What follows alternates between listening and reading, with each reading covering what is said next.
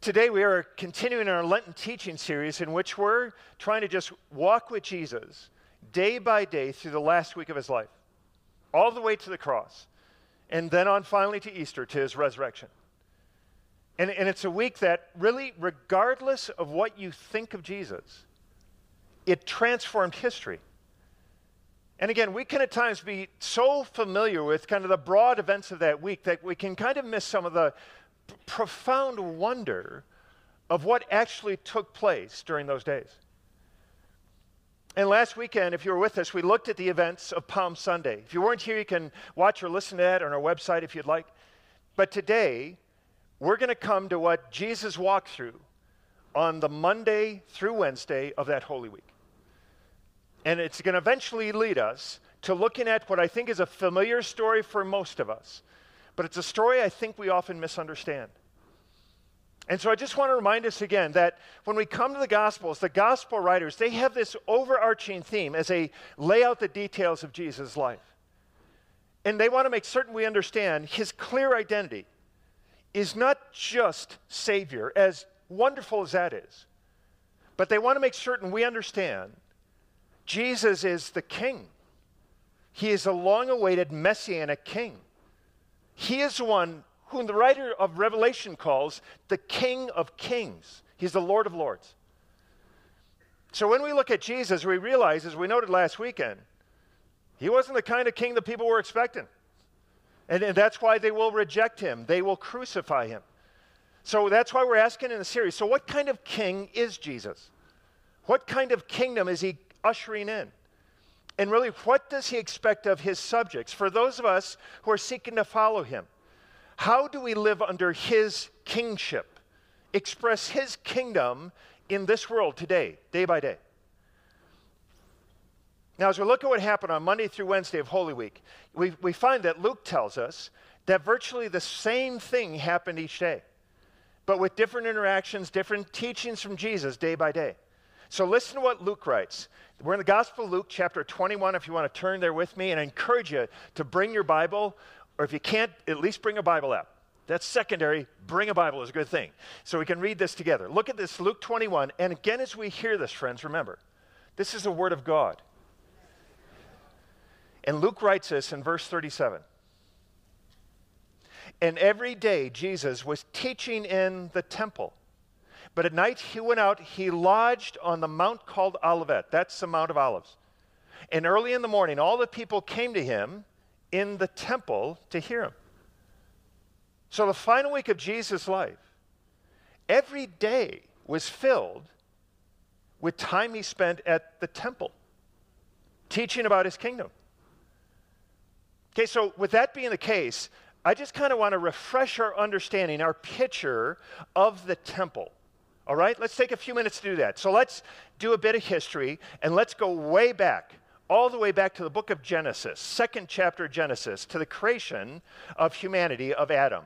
And this is what we read. This is in Genesis chapter 2 and verse 7. It says this Then the Lord God formed the man of dust from the ground and breathed into his nostrils the breath of life and the man became a living creature.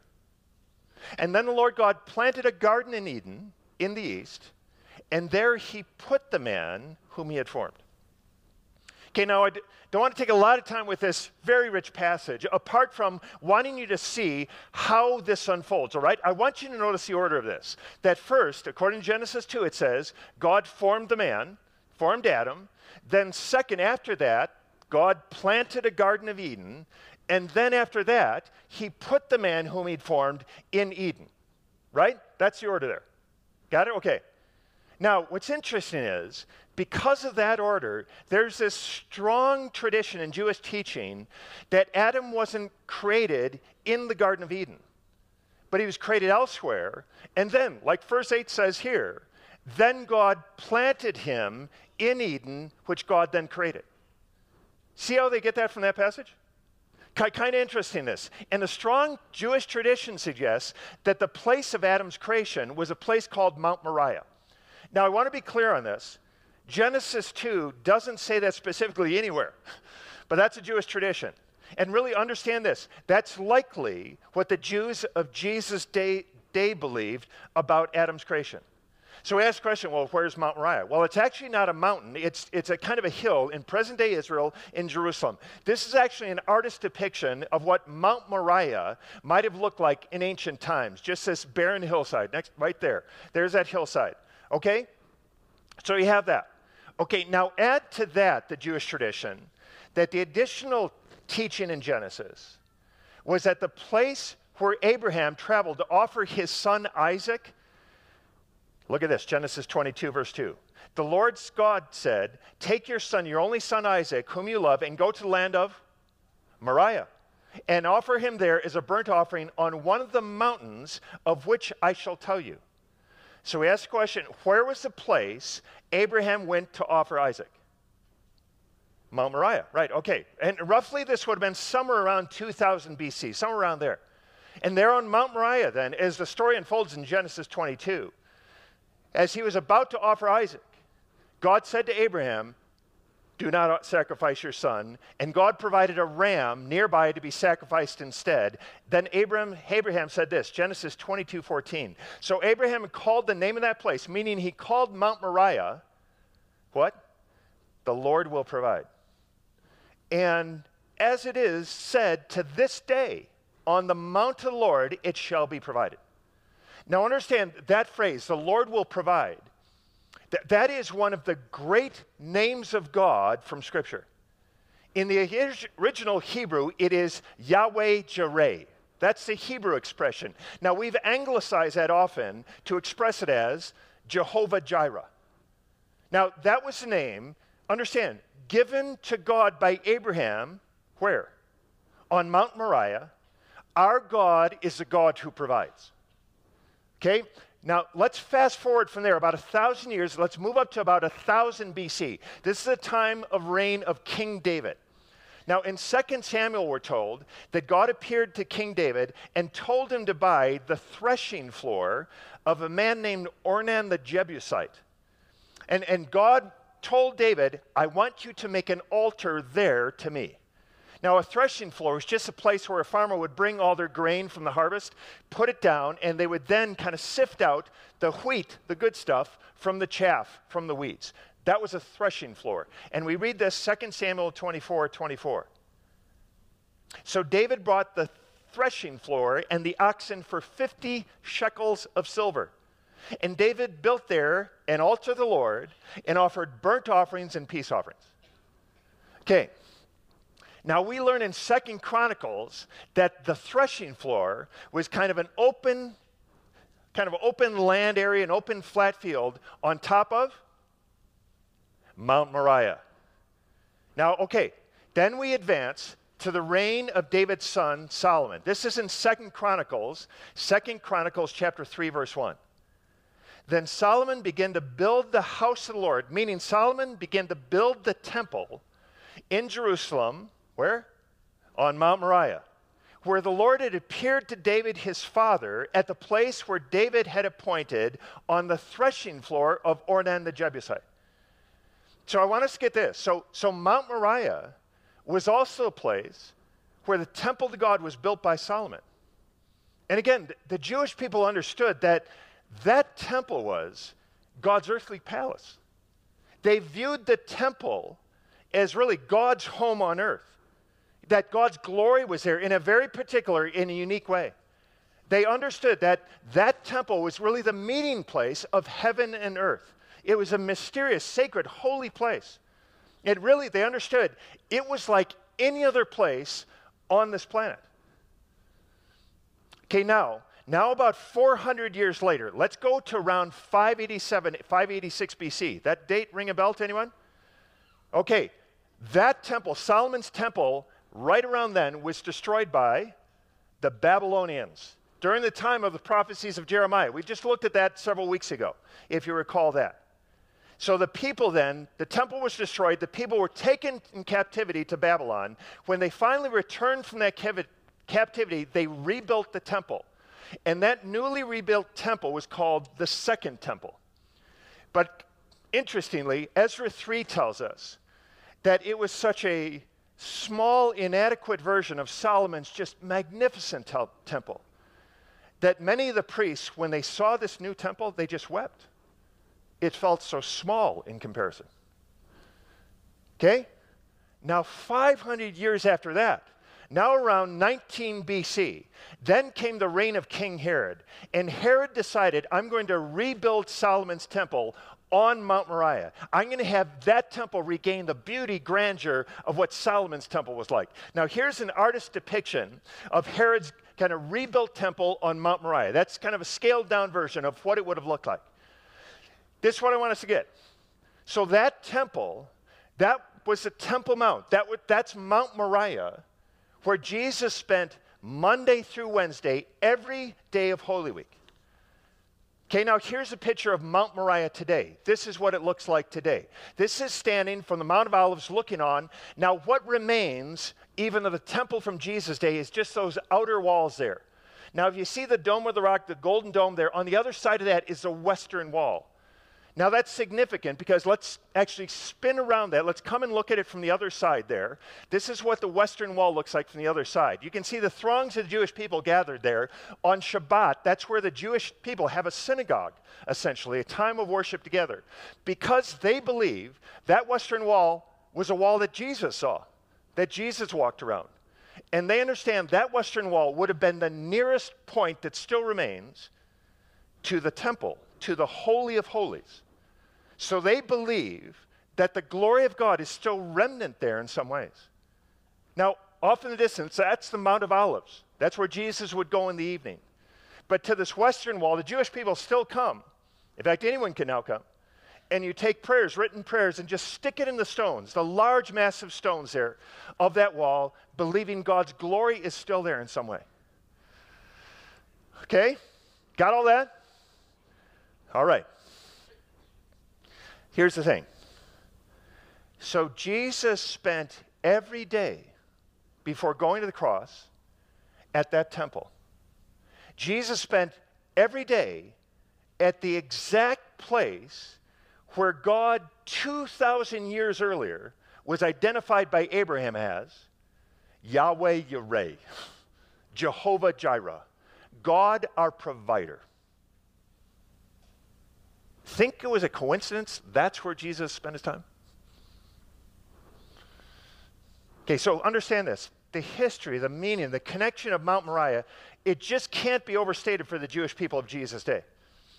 Okay? So, so that's some background. Now let's come back to the gospel. Let's come back to Luke. Now, and, and we asked the question so, what did Jesus' days look like at the temple? What was going on day by day in this? Well, earlier in Luke, again, we look at the end of chapter 19. Luke describes what happened on one of those days. This is on Monday, which again, this is a Monday immediately after Palm Sunday.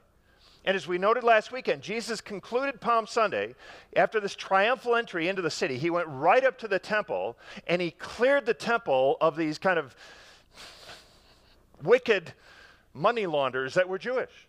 And then he rebuked the Jewish priests didn't give him a lot of favor of the leaders around that time. So that was Palm Sunday. And then on Monday through Wednesday, Jesus did this. We're in chapter 19 of Luke, verse 47. And he was teaching daily in the temple. Chief priests, scribes, principal men of the people were seeking to destroy him, but they did not find anything they could do, for all the people were hanging on his words. Can you imagine that sitting under the teaching of Jesus?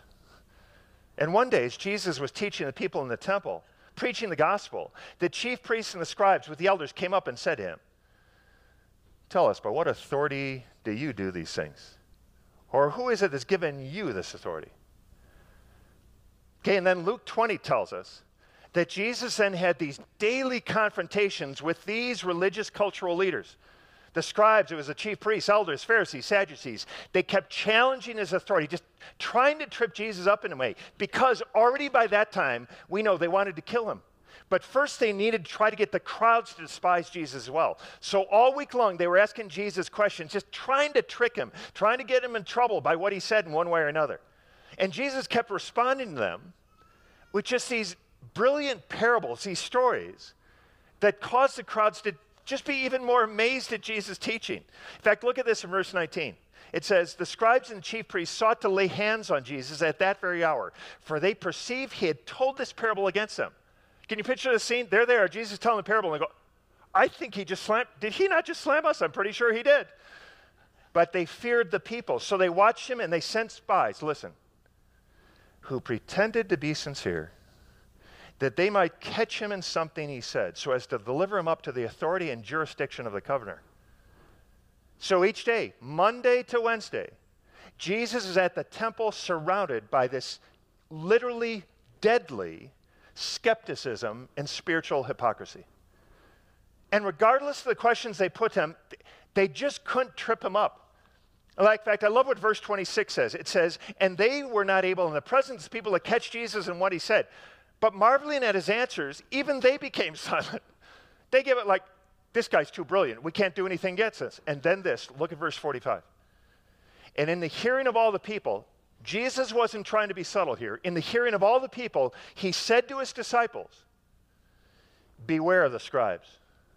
They like to walk along in their long robes. They love greetings in the marketplace, the best seats in the synagogue, the places of honor at feasts. And they devour widows' houses. And for a pretense, they make these long prayers. They'll receive the greater condemnation. So understand this.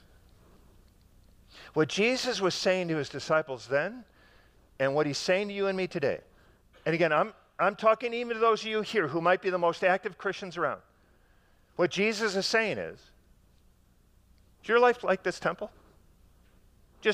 Unbelievably full of religious busyness. But actually, it's all really pretense. There's just actually no authentic connection with God. There might be a, boy, there's an awful lot of noise, awful lot of clamor, a lot of activity going on, but it's just emptiness.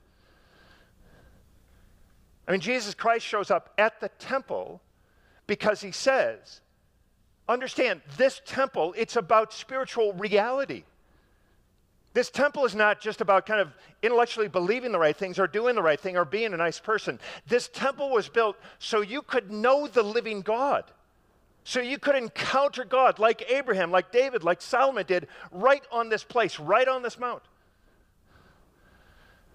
So Jesus is saying, just stop looking, being consumed by the externals. Jesus says, I hate a religion of externals. Don't look and see how moral you seem to be on the outside, how busy, how active you seem to be in all kinds of religious activities, all of that. Look beneath that, would you? Would you do an honest assessment? Honestly, is there a real encounter you've experienced or are experiencing with God? Do you know Him personally? That's what he's talking about. So Jesus is talking about this theme of spiritual hypocrisy, skepticism. And then he turns and looks, and he sees a widow come into the temple courts the very kind of person about whom he just said, these scribes devour widows. And so the people are they're coming into the temple, they're giving their offering. Jesus is watching. The rich come in, they put their money in the offering box. And they were kind of extravagant offering boxes. They were kind of trumpet shaped baskets they would put their offering in. And then finally the widow comes in, and it says, in what I know is a very familiar story for many of us.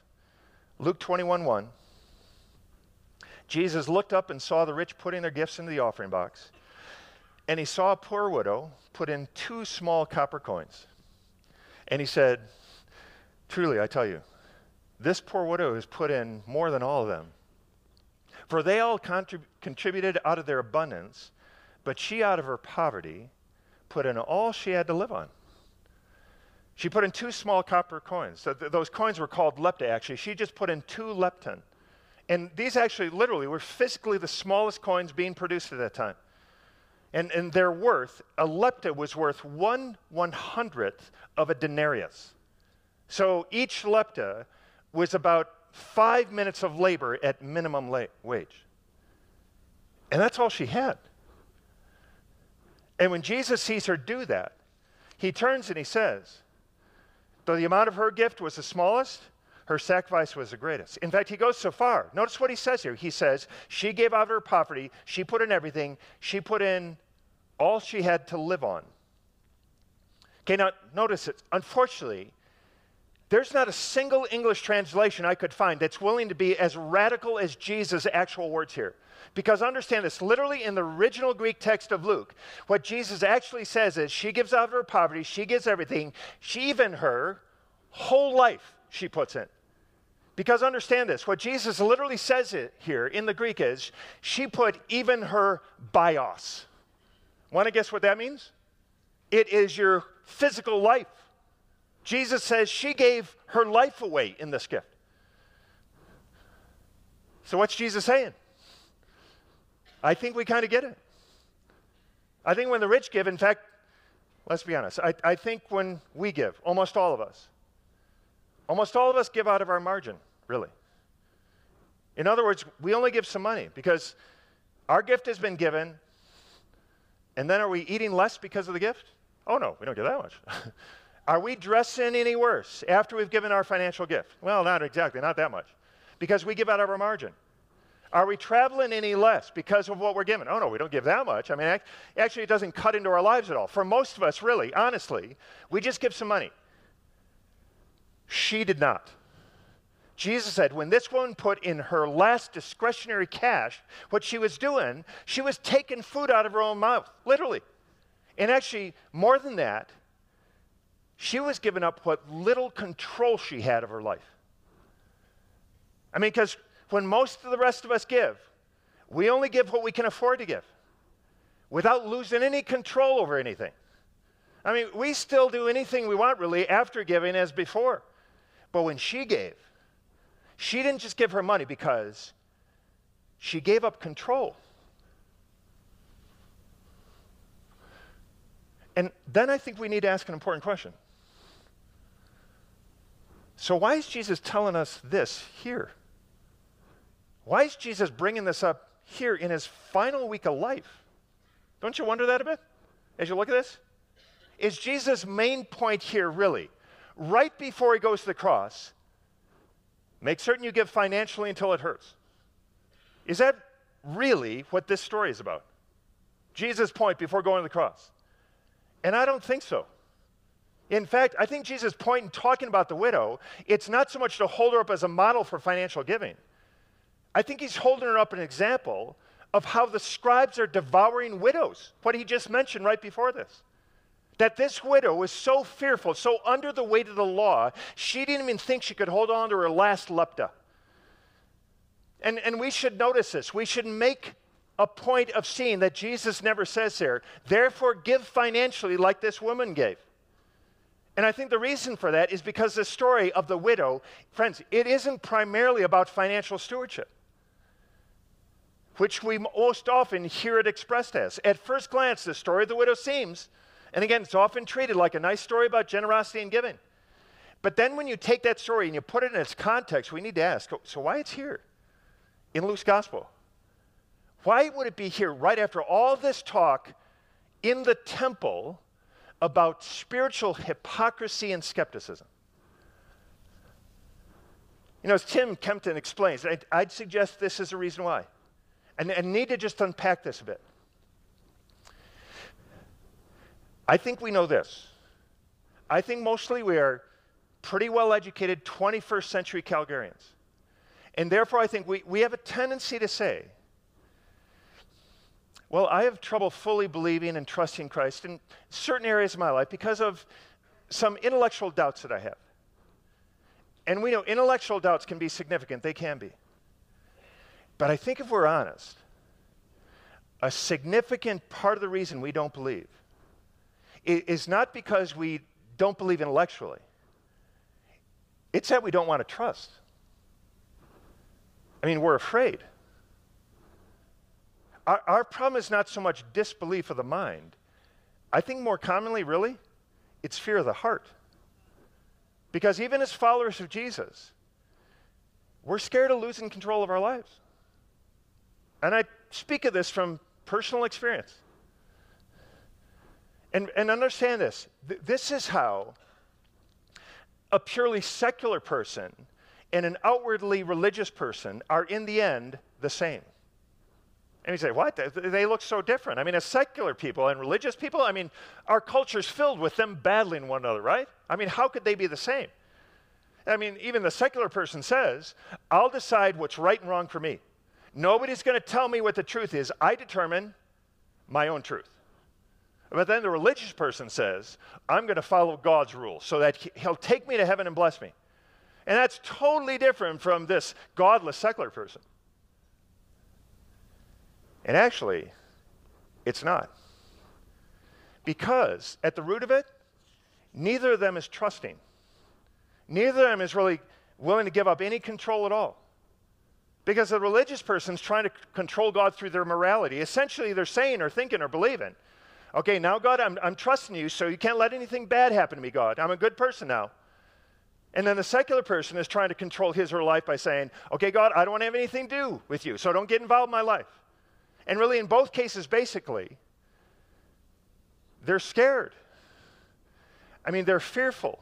I mean, I think it's fair to say they're spiritually afraid. Their driving, operating force is fear. Because they don't have what this widow had which was spiritual courage to trust. So don't limit her story to financial giving. This is a story about wildly trusting God. I mean, she was giving so much that her only option was trusting God. Ever been at that point where, like, I have no other options, I have to trust you, God? That's where she was living. I mean, and typically, the reason we don't believe as we should, the reason we don't connect with God like we want to or as we should, is because often we're scared. We're afraid of losing control. So, yeah, so if that's the case, if that's really our core issue, what are we going to do? I mean, what's the solution? How are we going to overcome that? And I think we overcome it here. Because only this Christian faith, think of this, of all the religions on the face of the earth, only the Christian faith dares to say that God actually became poor. He became exploited. That Jesus, God on the cross, was devoured. He became weak. He gave up control for us. And that's why we can begin to understand that this devoured widow at the temple She's not a model of generous giving primarily, though she certainly is that.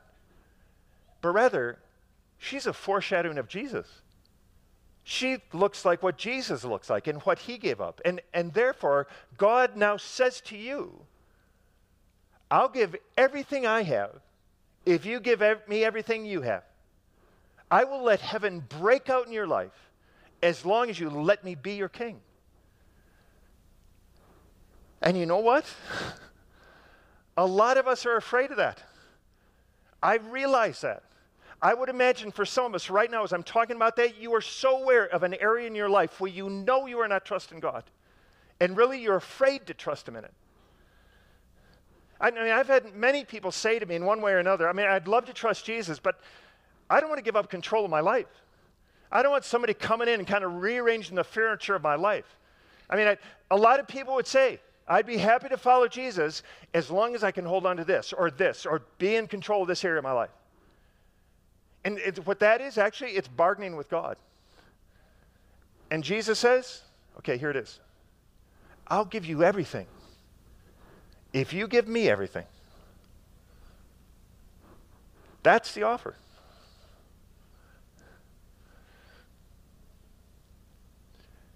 I don't know if you know the name of Charles Blondin, old story. He was a famous French tightrope walker, and actually, in June 30th, 1859, he stretched a tightrope across Niagara Falls, walked across it. First person to ever do it. There was a big crowd, like 10,000 people were there to watch him do this. And, and people, you can understand, were very excited. So he, with his manager, Harry Colcord, said, Come back next week, you'll see even better stunts. So the next week, the crowd was bigger. It was something like 25,000 people showed up. And Blondin went across the rope and he did a stunt every time. Every time he crossed, and it got bigger and bigger, the stunts. You know what his stunts were? I mean, had, how did he do this kind of thing? He went across with a sack on his head for once. Then he bicycled across. Then he went across and stood on his head. I mean, people loved it. So he said, Come back next summer in August. I'm going to do even bigger stunts. And the people came in August of 1860 news report said there were 100,000 people there. And okay, what else is he going to do? Couldn't wait to see. So he went out, he somersaulted on the tightrope and won. He went across, how do you do this? He went across on stilts. My favorite one, he walked backwards from the American side to the Canadian side and then came back pushing a wheelbarrow. And, and he had a stove with a fire in that wheelbarrow. This is true story. Halfway across, he made himself an omelet, ate it, and then finished the walk. But after all these crossings, he was kind of running out of stunts. So he said, Okay, this is what I'm going to do next. I'm going to carry a man across my back because then two lives will be at stake. And the people went wild, cheering, Oh, fantastic. Do you think I could do it? He said, Absolutely. We've seen what you can do. Who will get on my back?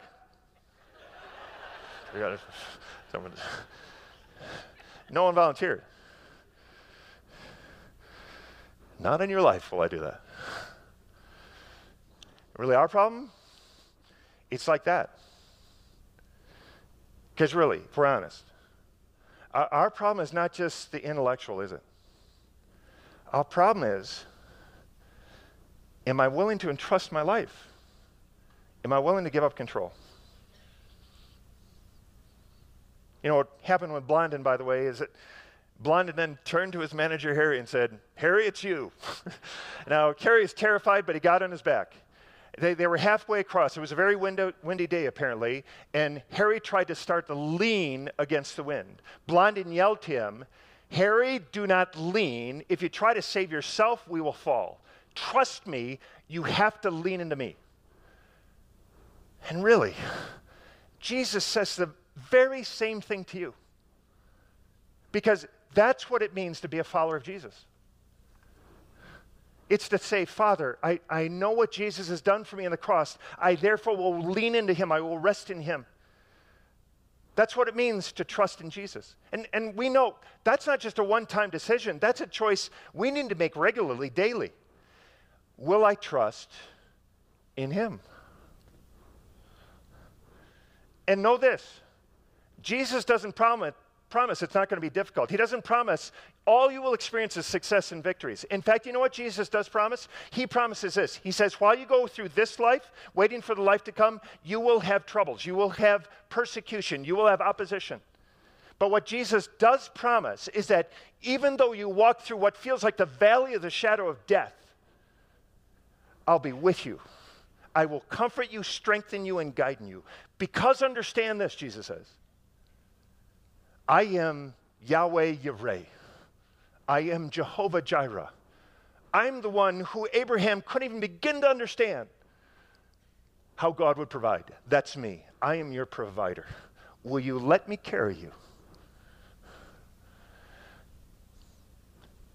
So perhaps, as a way of physically saying yes to that invitation, we can come now to this table and again, we can come, and perhaps for you, there's an area you know God is calling you to trust Him in.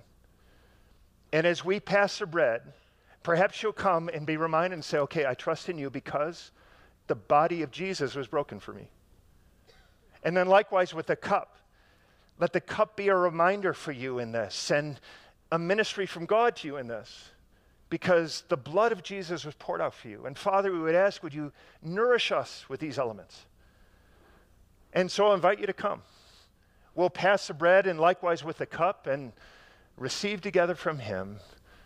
And before we do that, though, can we pray? Will you pray with me?